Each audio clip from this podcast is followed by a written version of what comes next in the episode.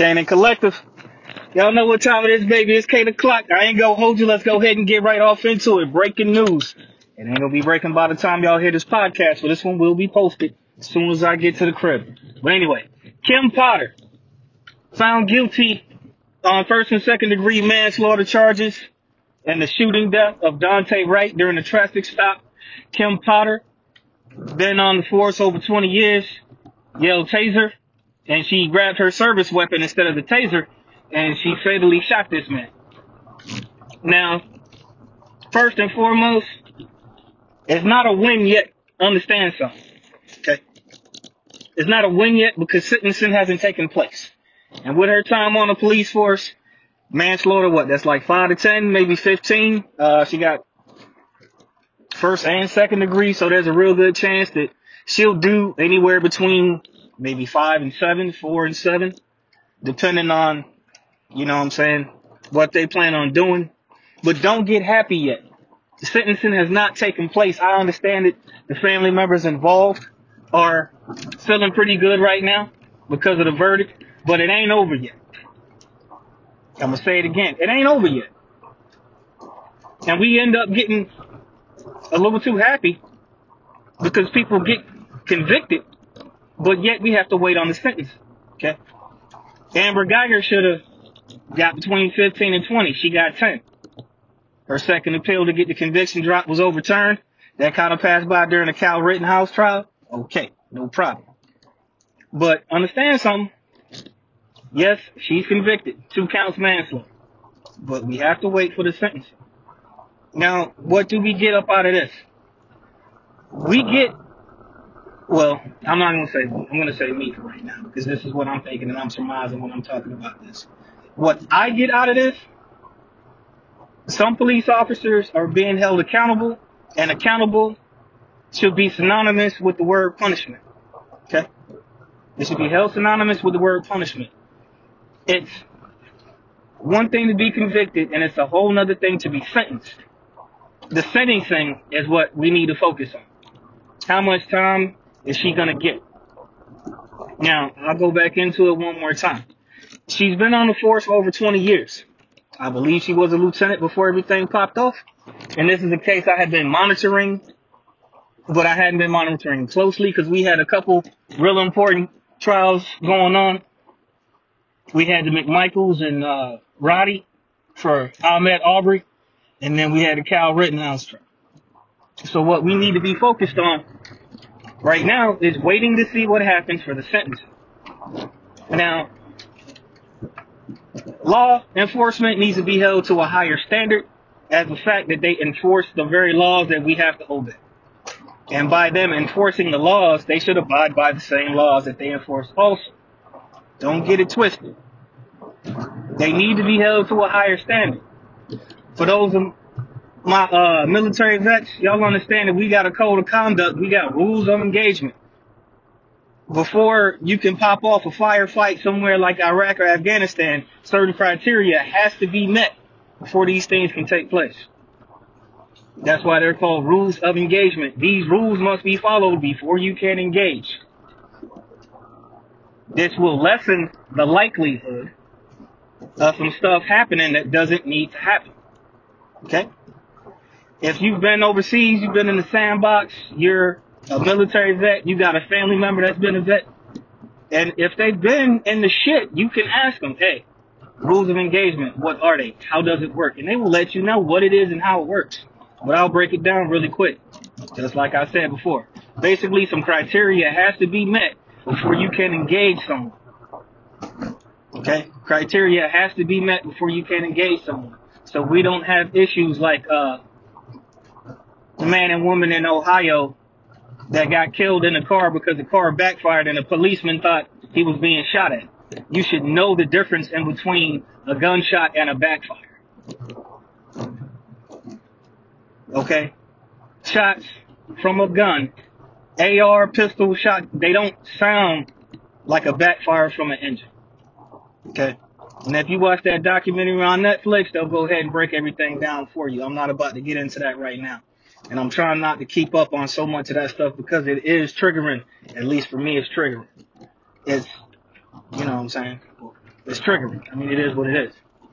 But yeah, Kim Potter found guilty on two counts of manslaughter. Yes, this is good, but it's not over yet. Don't start celebrating. Amber Guyger was also found guilty. Her sentence should have been more than what it was. It's okay. No problem. No pressure. We see it for what it is. And you also have to keep an account that because these law enforcement officers have a type of service record, they will have leniency given to them for the fact of the type of employment that they do, for the job that they do. They will get some type of leniency put toward them. Okay? But, yeah, this is good. But like I said, it's not over yet. Don't start getting happy yet. Too early to get happy right now. Wait for the sentencing and see what happens. Okay? We still have January 7th for the McMichaels and Roddy Williams sentencing. And with those guys being found on a good number of counts, we can speculate on what it's going to be, but we still don't know yet. We still have to wait and see. Because of the ages of some of the parties involved, like Roddy Williams and George McMichael, there may be a good deal of leniency placed for them too because of their ages. But they still need to be punished. Accountability needs to be synonymous with the word punishment. It really does. And the way the court cases have been going right now, we've been seeing some things that we weren't normally seeing. Okay. Uh, with the case of the guy in Colorado, the truck driver that got hit with over a hundred years for his punishment. I'm gonna speak on that real quick. Yeah, that was pretty excessive. I can understand if he was drunk while driving that that that that that rig. I can understand if he was under the influence of drugs or narcotics as he was operating that rig. I think that was really excessive. Yeah, people lost their lives. I'm not, you know, trying to victim blame or shame. And he should have some time, but over a hundred years, his sentence is excessive. Now him, they didn't do a smear campaign on him as far as putting him on trial for any type of infractions that he might have had, any type of crimes that he may have committed. You know what I'm saying? You didn't see a lot of that. So his record must have been pretty clean, but he didn't receive any type of leniency. Now, justice, quote unquote, supposed to be blind. So, a lot of these things need to be taken into account. Because if you got somebody with a pretty clean record, really haven't gotten into any type of major trouble outside of maybe some speeding tickets, you know, I'm wondering, and this is a rhetorical question, I'm just thinking out loud, should some of this stuff be taken into account on his behalf? Should it have been taken into account on his behalf? Or was it something that, you know, a lot of people were upset because of the carnage that was wreaked in that crash? That was a pretty big crash. And there were a few people that died, yes. Rest in peace to them, you know what I'm saying? And yeah, he should have time, but is a hundred years plus, I think he got 118 total, is that overkill? Because his soul is going to still be in that cell for about another 30 years after he passed away. That's crazy to me. So something that could be considered negligence, such as her second degree manslaughter charge for Kim Potter. I mean, let's be real. You know the difference in weight between a weapon. You know the difference in weight between a weapon that's loaded. This is something I stress to my wife all the time. I tell her, I'll hand her the pistol, ask her, hey, is this loaded? Is this not loaded? What does it feel like? Well, why are you trying to, I'm trying to teach you so that way you know. In case you ever get into any shit and I'm not around. I don't want nothing to happen here. Of course, that's my family. But these are things you need to know. Also, it has been a point of contention as far as law enforcement officers go on where they need to keep their taser and where they need to keep a service weapon. If you're right-handed, your service weapon, I mean, people want it on the left side, they want it on the weak hand instead of the strong hand. And we know why, because first instinct is to use your dominant hand. So maybe if you're right-handed and your service weapon's on your left and your taser's on your right, this way you won't mix them up. Granted, Like I said, you got to take into account the weight of the weapon versus the weight of the taser. You got metal, you got plastic. The weights are different. The feel is different.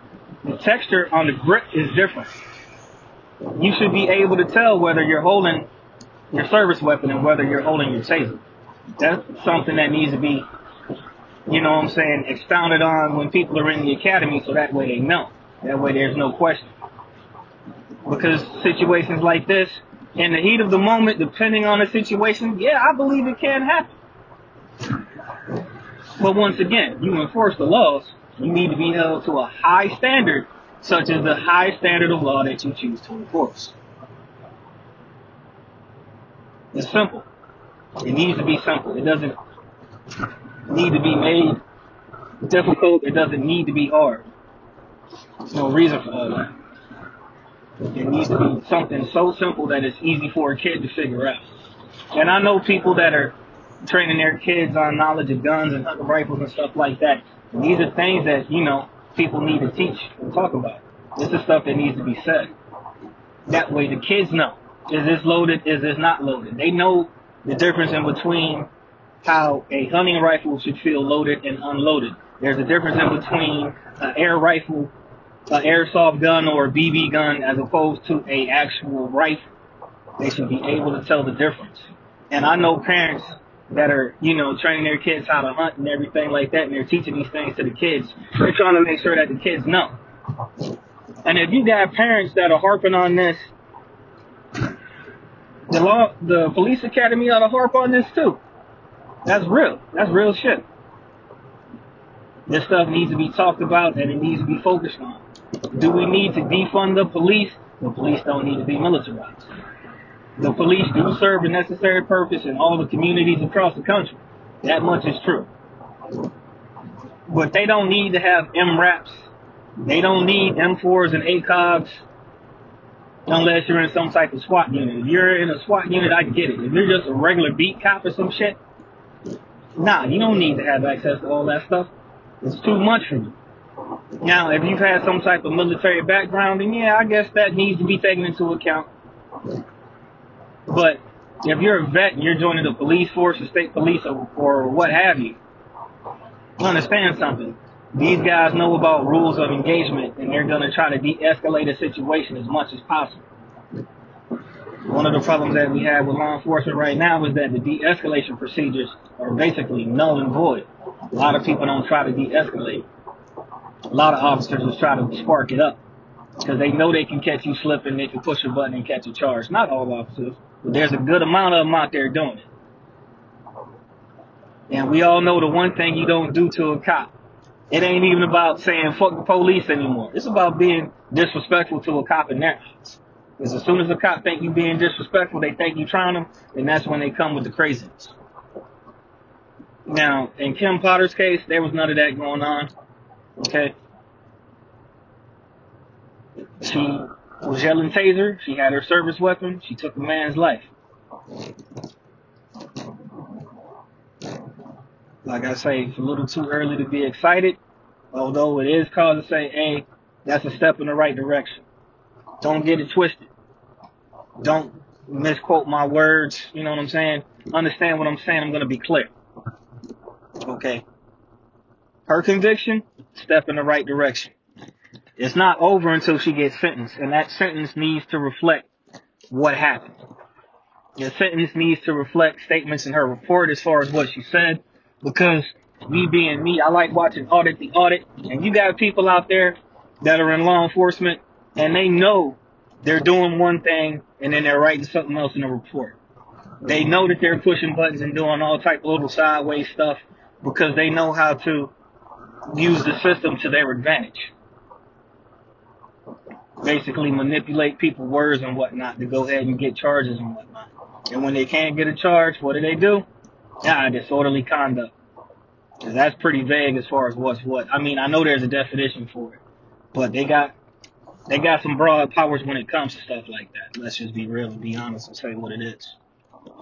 But yeah, Kim Potter convicted, first and second degree manslaughter. She got two counts.